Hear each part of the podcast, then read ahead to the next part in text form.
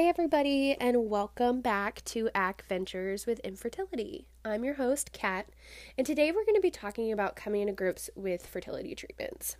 Now, if you know me, you know that I'm a pretty crunchy person. Um, I'm into the moon, to energies, and tarot cards and crystals and that that's my shit. I love it. I'm a certified yoga teacher and Reiki master. So I'm all about natural healing things. So when I had to start fertility treatments, I had a really hard time accepting that. Um I did not like that I was pumping my body full of hormones that made me crazy, one, and two, just were n- not natural. Um, I felt like a failure. I felt like a fraud, honestly. Um, when I was diagnosed, I had just finished my yoga teacher training. I had just become a Reiki practitioner, and I wanted to get started healing others. But I felt fake because here I was telling other women that they could heal themselves by practicing yoga and energy healing with Reiki, and I couldn't heal myself. And that was a punch in the gut because I felt like I had so much love and healing to give to other people, but I couldn't do it to myself. And that was a mind F. Um, just with my spirituality and my beliefs, it was really hard to feel so disconnected from myself. And a lot of that was the fertility treatments, but also just where I was mentally. Um, and I don't think I really came to terms with it until I had to take a really long break. You know, I had my breast reduction last year and I couldn't practice yoga for two months. I literally had to force myself to find a different outlet. And although I couldn't completely heal myself with yoga, I will say it was the one thing that kept me somewhat sane during my treatments. It's always been my spiritual practice. Um, yoga has never been about exercise for me, it's always been about the spiritual side of it. So, just a little disclaimer. um, so, I couldn't practice it for two months, and I really had to sit there and think about what had actually happened in the past year and a half, almost two years of my life. I really had to process, you know, I had to accept the fact that I couldn't heal myself naturally. I think that's a key word there. I had to accept it. And I remember sitting there and talking to one of my good friends who practices yoga, and she said, Kat, you can't help it. You know, yoga is not and Reiki are not the miracle things to cure your problems. Otherwise, everybody would do it and we'd have no problems. And that really hit me. I was like, you know, these are good ways to de stress, but I'm not going to be able to heal myself. And I had to accept that. And once I accepted that, I was able to move on and start the healing process. Um, coming off of fertility treatments for a while, helped me see the bigger picture. I was living my life from cycle to cycle and medicating myself and medicating myself, and I just felt like it wasn't working. Every month I got bad news. Um, and so when I had the time to sit and be still and think about it, I was able to figure out how I could come to grips with my life and fertility treatments and how to move on from it. And these are the things that helped me. And I'm hoping that it can help some of you.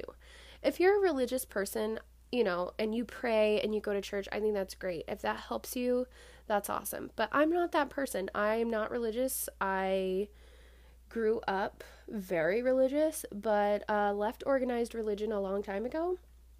I've always considered myself a spiritual person.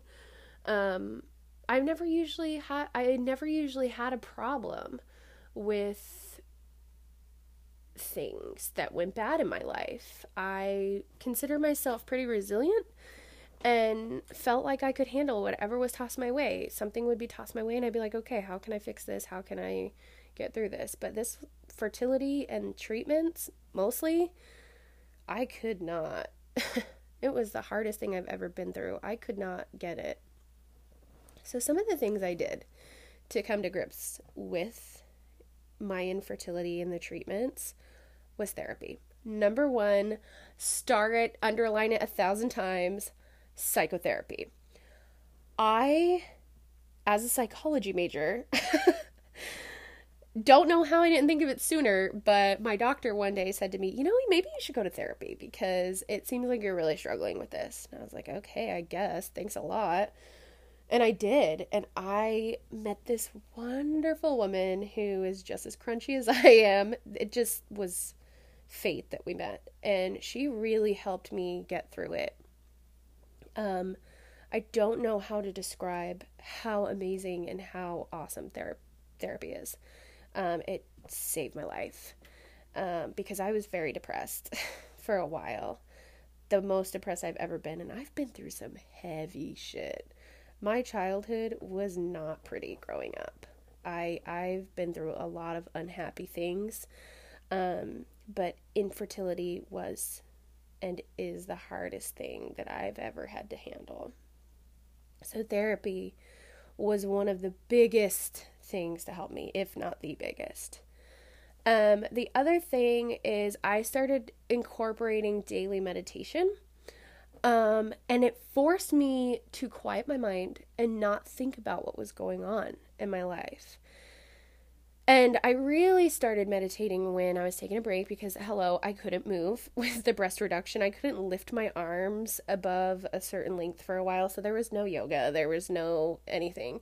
Um, my husband had to get things out of the freezer for me. So I was really forced to meditate because I had nothing else to do. Um, and you can only watch Friends so many times, guys. you really, I love that show so much. It's my favorite show, but you can only watch it so many times in a day before you're like, okay, I need a little bit more love and a little bit less Joey and Ross. So that was a big thing for me and something that I still like to incorporate, and I think was another big player in um, helping me come to terms with what was going on. Um, I also started surrounding myself with positive people. I realized in therapy that I had had a lot of toxic people in my life that needed to be cut out. And that included some family people, some family members. Um, I just, I needed to distance myself and really think about how the people around me made me feel. And so I started my Act Ventures with Infertility Instagram account and started surrounding myself with people who were encouraging and advocate for women. Um, so that was a big help. And then lastly, I really got into aromatherapy.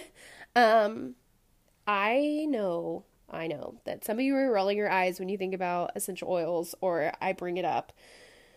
But aromatherapy really helped me. Lavender oil, oh my god, it has been a lifesaver. I when I feel myself getting anxious, I carry a bottle in my purse that I like I sniff it at work and I just immediately feel calm.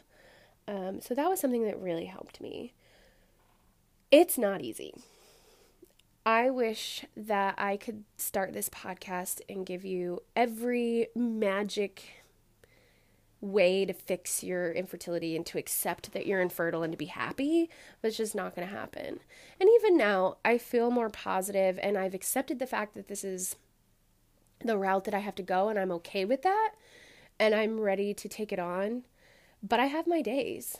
I mean, last week I came home from work and laid in my bed and cried for an hour just because I was just mentally exhausted from it all. But it's okay. It's okay to feel that way. It's normal to feel that way. And that's what I had to realize.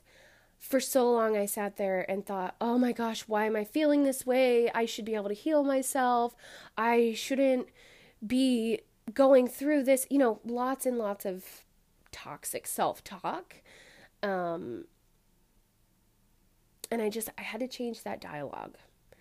Uh, but I let myself feel the feelings when they come. I don't dwell on them. And that's the difference.